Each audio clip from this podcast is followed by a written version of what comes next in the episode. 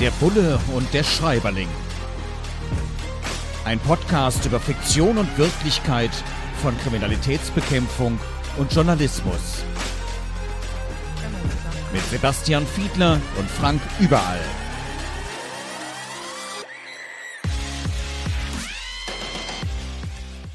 Herzlich willkommen zu einer neuen Folge von Der Bulle und der Schreiberling. Diesmal beschäftigen wir uns mit Das Jahr der Gier, ein Thriller im Heine Verlag, geschrieben von Horst Eckert. Und es geht erstmal darum, dass ein britischer Journalist in der Düsseldorfer Altstadt angegriffen wird. Du merkst schon, Sebastian, unser Bulle hier im Podcast, Sebastian Fiedler, Düsseldorf, Nordrhein-Westfalen, das ist schon so ein bisschen Heimatgefühl für dich. Und äh, es wird aber dann noch heimatlicher, auch beruflicherseits, denn es geht hier faktisch um einen Wirtschaftsthriller. Und du hast ja sehr viel im Bereich der Wirtschaftskriminalität gemacht als Kriminalpolizist zu deiner aktiven Zeit. Und äh, ja, dieser ganze Roman, dieser ganze Thriller erinnert schon sehr an den Wirecard-Skandal. Es heißt dann hier Worldcard und da gucken wir mal ein bisschen hinter die Kulissen, wie realistisch denn da auch die Ermittlungen sind und möglicherweise an der einen oder anderen Stelle auch die Berichterstattung über so etwas. Fangen wir mit den Ermittlungen an. Da heißt es ja, bei einem Fund, bei einem Leichenfund beispielsweise, hm, gut, dass das noch hier ist. Wenn das jetzt drei Meter weiter wäre, dann wäre schon wieder eine andere Polizeidirektion zuständig. Einerseits eben im Bereich eben solcher Kapitalverbrechen, andererseits vielleicht auch bei Wirtschaftsverbrechen kommt man ja auch möglicherweise mal an Grenzen, wo dann eine andere Behörde innerhalb Deutschlands, eine andere Behörde möglicherweise sogar international zuständig ist. Dieses Herumschlagen, sich herumschlagen müssen mit Zuständigkeitsgrenzen. Wie sehr hat dich das in deiner aktiven Zeit genervt? Das kommt mir alles total bekannt vor, so will ich das vielleicht mal formulieren. Das ist so und es ist teilweise relativ kompliziert und für Außenstehende erst recht.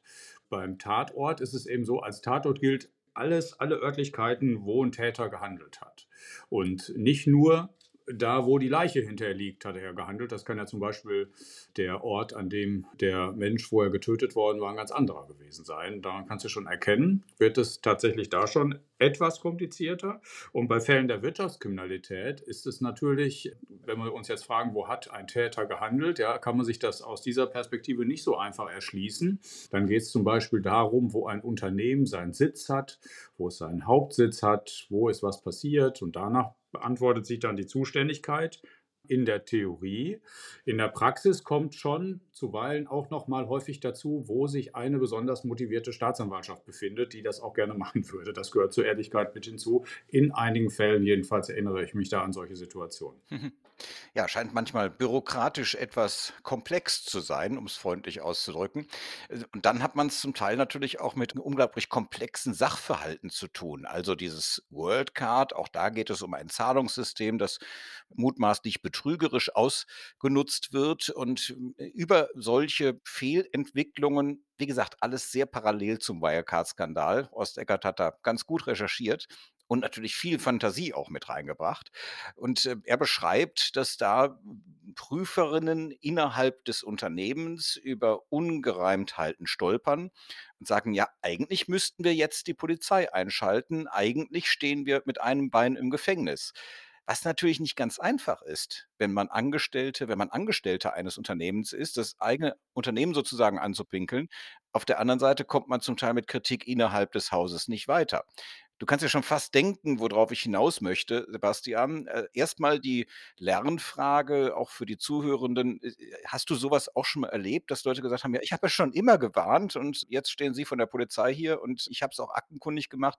Ich wollte ja immer irgendwie was unternehmen, aber ich durfte, ich konnte nicht. Ja, das gibt es in ganz, ganz vielen Fällen und ich erinnere mich sogar an die handelnden Personen, obwohl das teilweise schon viele Jahre zurück ist.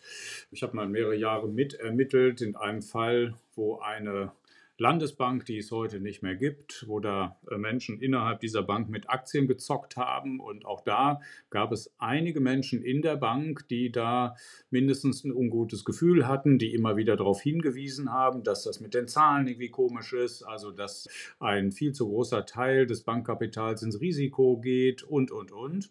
Und es gab andere, die haben im Prinzip den Sachverhalt gar nicht verstanden, die haben gar nicht verstanden, wie die Geschäfte funktionierten. Auch das vielleicht eine Parallele übrigens zum Wirecard-Skandal. Und wieder andere, die wollten nichts wissen oder waren mit involviert. Also diejenigen, nach denen du jetzt gerade fragst, die am liebsten eigentlich eine Anzeige machen würden, die gibt es, glaube ich, in den allermeisten solcher Fälle. Genau, ich hatte gerade schon so ein bisschen gesagt, du ahnst wahrscheinlich, auf was ich hinaus möchte. Also du bist Kriminalist, ich bin Journalist. Wir waren beide, du warst, ich bin Vorsitzender der jeweiligen Gewerkschaft in dem Bereich, also Bund Deutscher Kriminalbeamter bei dir, bei mir der Deutsche Journalistenverband. Und eines verbindet uns auch, neben vielem anderen, das uns verbindet. Wir sitzen beide bei Transparency International, der Antikorruptionsorganisation hier in Deutschland, du im Vorstand, ich im Beirat. Und ein Thema, das uns da nicht mehr. Du, du, warst im Vorstand, okay, aber du warst da lange. Insofern äh, hast du eine gewisse Nähe dazu immer noch. Oh. Siehst du, so schnell verbreiten sich Nachrichten manchmal auch nicht. Trotzdem ist es, glaube ich, auch ein Herzensthema, das uns beiden an der Stelle am Herzen liegt, nämlich äh, die sogenannten Whistleblower. Also für uns Journalistinnen und Journalisten ist das natürlich unglaublich wichtig, Menschen zu haben, die in einer solchen dann ausweglosen Situation, also dann, wenn sie versucht haben, auf dem Dienstweg innerhalb des Unternehmens auf Missstände hinzuweisen und da einfach überhaupt kein Gehör finden, dass die dann zu seriösen Medienvertretern und Medienvertretern kommen, dass wir dann recherchieren und auch berichten können und dass diese Whistleblowerinnen und Whistleblower natürlich auch entsprechend geschützt werden. Weil klar, ganz ehrlich, als Unternehmer würde ich auch drüber nachdenken, hey, da hat jemand sozusagen gepetzt. Und wenn ich dann auch noch mutmaßlich kriminell bin, will ich den natürlich loswerden. Das ist auf der anderen Seite nicht fair. Und deswegen ist es jetzt auch zum Beispiel in deiner neuen Funktion als Innenpolitiker im Bundestag für die SPD, glaube ich, durchaus ein Thema, womit ihr euch auch beschäftigt. Ne? Whistleblower, also Schutz von Whistleblowern. Ja, und es ist sogar noch krasser, will ich geneigt zu sagen, weil ich mich mit diesem Thema tatsächlich, wie du schon gesagt hast, vorher natürlich bei Transparency Transparency schon beschäftigt hatte. Und jetzt bin ich ja nicht nur im Innen, sondern auch im Rechtsausschuss und bin im Rechtsausschuss auch speziell tatsächlich für dieses Gesetzgebungsvorhaben zuständig. Insoweit bin ich wie ein Flitzebogen gespannt darauf, was das Bundesjustizministerium dazu jetzt für einen Gesetzesvorschlag vorlegt, weil die Zielsetzung hast du komplett richtig beschrieben.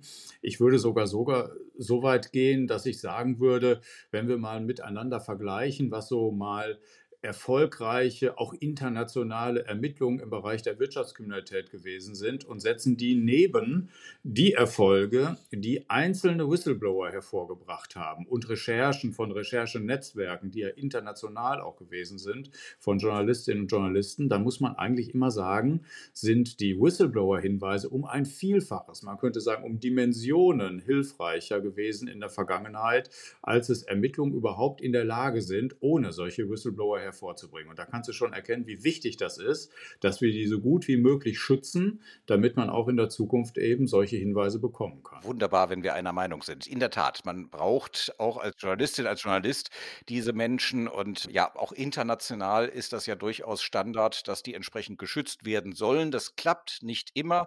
Siehe auch Assange, ähm, wo wir ja auch noch immer heftige Diskussionen haben. Aber trotzdem, es wird hier auch in Deutschland jetzt endlich mal valide in Angriff genommen und das Bild werde ich gerade nicht los, mir vorzustellen, wie mein Podcastpartner Sebastian Fiedler wörtlich wie ein Flitzebogen gespannt ist. Das sind spannende Bilder, die da entstehen.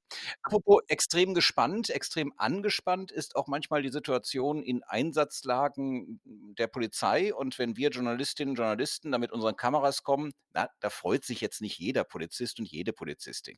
Kann ich ja irgendwo nachvollziehen, aber hier in diesem Buch von Horst Eckert, Das Jahr der Gier, wird dann beschrieben, dass ja ein Polizist der Journalistin die Kamera wegnimmt und sagt, die können Sie im Präsidium wieder abholen äh, ist jetzt, glaube ich, nicht ganz so der Standard, oder? Nicht ganz so zulässig. Das würde ich auch tatsächlich so sehen. Wir wollen hoffen, dass es nicht allzu oft vorkommt. Ich glaube, wir beide würden das hoffen wollen. Ja, ich habe jetzt ganz bewusst ein bisschen provoziert, weil in der Tat, es ist äh, ja schlicht und ergreifend illegal.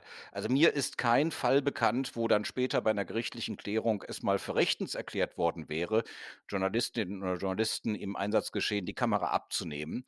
Denn letzten Endes dürfen wir sehr viel. Ich bin zum Teil ja auch auch in der Aus- und Weiterbildung äh, bei Polizeibehörden als Gast dann vom DJV und erläutere so ein bisschen die Situation, blicke da manchmal in sehr fragende Augen, weil die das eigentlich nicht glauben können, aber es ist so. Also für alle zuhörenden Polizistinnen und Polizisten, Journalisten die Kamera abzunehmen, ist keine schlaue Idee, gibt nur Ärger, lasst es einfach sein. Der Bulle und der Schreiberling. Wir beschäftigen uns heute mit Das Jahr der Gier von Horst Eckert. Ein Buch, das sehr sich sozusagen an den Geschehnissen des Wirecard-Skandals abarbeitet. Hier ist es dann Worldcard in dieser Fantasie, in dieser Erzählung. Und wir schauen uns an, welche verschiedenen Aspekte es gibt, wie realistisch die Ermittlungen in diesem Bereich sind. Also das Ganze spielt jetzt hier überwiegend in Düsseldorf, eine Stadt, die dir jetzt auch nicht ganz unbekannt ist. Du kommst aus Nordrhein-Westfalen, hast hier lange Dienst getan ähm, in deiner kriminalpolizeilichen Karriere. Und es wird dann eben beschrieben, dass jemand hier, ein Ermittler, durch den Rheinauhafen in Düsseldorf geht. Klar, es sind dann oft auch Mordermittler und der verbindet irgendwie damit, dass er eine Stadt eigentlich, wo er regelmäßig sich beruflich aufhält, äh, im Gedanken quasi nur noch als Ansammlung von Tatorten wahrnimmt wahrnimmt. Also das, was man schon so erlebt hat und sagt: „Ach ja, hier war ja das.“ Und ich muss gestehen, mir geht das zum Teil ähnlich als Journalist, wenn ich durch Köln laufe, dass ich immer wieder so Erinnerungen „Ach, da in der Halle warst du schon mal, in den Büros hast du schon mal irgendwie 'n Interview gemacht“, ähm, äh, und man verbindet sehr schnell seine eigene Stadt dann auch mit sehr vielen beruflichen Erinnerungen. Äh, das ist natürlich jetzt als Journalist, äh, auch nicht so schlimm. Das kann natürlich als Polizist, als Kriminalpolizist manchmal ziemlich heftig sein. Wie geht dir das denn? Ich muss gestehen, dass ich da vorher noch nie so drüber nachgedacht habe. Aber das ist stimmt. Es ist genau so, tatsächlich. Also, wenn ich durch Düsseldorf fahre, erinnere ich mich noch tatsächlich, an welchen Stellen ich schon mal in der Vergangenheit durchsucht habe. An einer solchen Stelle ist übrigens jetzt das Innenministerium untergebracht. Da war nämlich vorher die Westdeutsche Landesbank drin und da haben also Generationen von Kriminalistinnen und Kriminalisten in der Vergangenheit schon durchsucht bei ganz verschiedenen Vorständen. So viele Skandale hatte die Westdeutsche Landesbank hinter sich gebracht. Aber das geht mir auch in anderen Städten so. Ich weiß zum Beispiel mal, wo ich in Hamburg mal bei einer Durchsuchung war, in welchem Hotel ich da war. Und also die, das kann ich total verstehen. Und wahrscheinlich geht es jeder und jedem so ohne immer so wirklich auch drüber nachzudenken. Mhm. Gut, kommen wir nochmal zu einem harten, auch politischen Thema, das hier in diesem Buch von Horst Eckert, Das Jahr der Gier, in diesem Thriller angesprochen wird. Nämlich eine Zeitung wird, nachdem, und da gibt es durchaus die Parallelen zum Wirecard-Skandal, nachdem kritisch berichtet worden ist über eine Firma, die tatsächlich Dreck am Stecken hat, wehrt die sich erstmal mit aller Macht. Und die Zeitung, die eben berichtet, wird mit Klagen überhäuft und es wird dann auch noch gesagt, dass selbst deutsche Behörden sich dann dem anschließen. Wir erinnern uns, das war tatsächlich gegenüber der Financial Times, die hier auch ausdrücklich genannt wird, damals der Fall in diesem ganzen Zusammenhang Wirecard. Letzten Endes hatten die Kolleginnen und Kollegen recht. Und das, was mich beschäftigt, sind die sogenannten SLAP-Klagen. Das heißt Klagen, wo man ganz genau weiß, da ist eigentlich kein valider Rechtsgrund drin, sondern es geht schlicht und einfach nur um Beschäftigung, um Einschüchterung, darum, Berichterstattung nachhaltig zumindest erstmal zu verhindern. Da wird einfach geklagt, wobei man ganz genau weiß, dass man gar nicht gewinnen wird. Und das ist natürlich, wenn man mit einer riesengroßen Rechtsabteilung konfrontiert ist und dann als freie Journalistin, als freier Journalist, als kleiner Verlag oder auch großer Verlag unglaublich viele Ressourcen gebunden werden, ist das echt nervig. Auf europäischer Ebene wird das mittlerweile sehr intensiv diskutiert. Wir haben uns als Deutscher Journalistenverband da auch sehr klar zu Wort gemeldet. Und ich habe mich sehr gefreut, dass in eurem Koalitionsvertrag das Thema auch drin war. Ihr wollt auch was tun gegen Slap klagen und findet das auch nicht in Ordnung. Ne? Ja, das ist so. Und du wirst lachen, aber ich hatte selbst in meiner jungen Vergangenheit als Abgeordneter schon eine solche Erfahrung machen müssen, weil ich zu einem Talkformat eingeladen gewesen bin nach München und dann am Tag vor der Sendung, die da hätte stattfinden sollen, eine Absage bekommen habe. Warum war das der Fall? Weil der Anwalt eines Menschen, über den berichtet werden sollte, genau das offenbar gemacht hat. Ich kenne natürlich nicht die Details, mir ist es nur von der Redaktion dann übermittelt worden. Er hatte dann mit Klagen gedroht oder die tatsächlich auch schon eingereicht. Und das führte wiederum dann dazu, dass ein anderer Interviewgast, der also mit dazukommen sollte, dann abgesagt hat, weil er Angst hatte schlicht und ergreifend. Das war der Grund. Also es ist dadurch also erreicht worden, dass dann dieses gesamte Interview, diese gesamte Sequenz und Situation nicht mehr hat stattfinden können, sondern es nur einen Einspieler gegeben hat. So, und daraus erklärt sich jetzt schon aus diesem Umstand, weil es ja ist gar nicht gegen den anderen Interviewgast geklagt worden, sondern es hat eine Einschüchterungssituation ausgelöst. Und das halte ich tatsächlich für hochproblematisch, weil ja dann die Berichterstattung so nicht mehr hat stattfinden können, wie das eigentlich der Fall gewesen ist. Und ich habe jetzt nicht irgendwie gehört, dass am Ende da tatsächlich etwas bei rumgekommen wäre, das Substanz gehabt hätte, sondern es ging ja um Berichterstattung, die ja vorher, das weiß ich eben auch aus vielen Gesprächen und weil ich es teilweise mitbekommen habe, denen ja viele, viele Recherchen vorausgegangen worden waren. Also deswegen ist es auch gut und richtig, dass wir uns damit beschäftigen. Zum Schluss noch eine ganz kurze Frage aus der kriminalpolizeilichen Lebensrealität. Hier bei Horst Eckert heißt es dann in seinem aktuellen Thriller Das Jahr der Gier, erschienen im Heine Verlag, dass ein Ermittler, als es dann zu einem Einsatz kommt, ein T-Shirt unter die Schutzweste anzieht, weil er das Scheuern des Kunststoffs auf der Haut nicht mag, also von dieser Schutzweste. Jetzt bin ich ehrlich gesagt noch nie fällt mir jetzt gerade so auf, noch nie in die Verlegenheit gekommen, eine kugelsichere Weste tragen zu müssen. Äh, ich gehe mal davon aus, dass das in deinem Berufsleben durchaus mal der Fall war. Und jetzt kleine Lernfrage, scheuern die Dinger wirklich so furchtbar auf der Haut? Ja, da an der Stelle muss man natürlich schmunzeln, weil jede und jeder zieht natürlich ein T-Shirt unter eine solche Weste. Ich hatte das für, für, fast abwegig, auf die Idee zu kommen, das nicht zu tun, weil das natürlich genauso ist. Da sind also Klettverschlüsse dran und das ist knochenhart, das Zeug. Das kannst du im Prinzip nicht direkt auf die Haut ziehen. Ich kenne auch niemanden. Es gibt natürlich auch solche Hüllen, wo das dann schon reingebracht wird und dann geht das. Aber es ist auch so, dass du unter den Dingern natürlich auch schwitzt. Also die Haut kann nicht anders, als darunter wahnsinnig zu schwitzen. Und das nicht nur im Sommer, kann ich dir sagen, weil die Dinger ja auch schwer sind. Die schleppst du halt den ganzen Tag mit dir rum. Also ich glaube, das ist sehr realitätsnah. Das war unser Podcast heute mal wieder. Wir haben gesprochen über Horst Eckert, das Jahr der Gier, ein empfehlenswerter Thriller aus dem Bereich der Wirtschaftskriminalität, erschienen im Heine Verlag. Und wir, wir erscheinen auch wieder in 14 Tagen. In zwei Wochen sind wir wieder hier mit der neuen Folge von Der Bulle und der Schreiberling. Bis hierhin vielen Dank. Folgt uns in den sozialen Netzwerken und schaltet wieder ein in 14 Tagen. Der Bulle und der Schreiberling. Ein Podcast über Fiktion und Wirklichkeit von Kriminalitätsbekämpfung und Journalismus.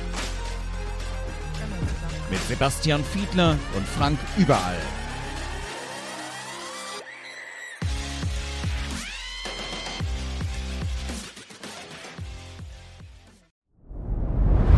Dir hat dieser Podcast gefallen? Dann klicke jetzt auf Abonnieren und empfehle ihn weiter. Bleib immer auf dem Laufenden und folge uns bei Twitter, Instagram und Facebook.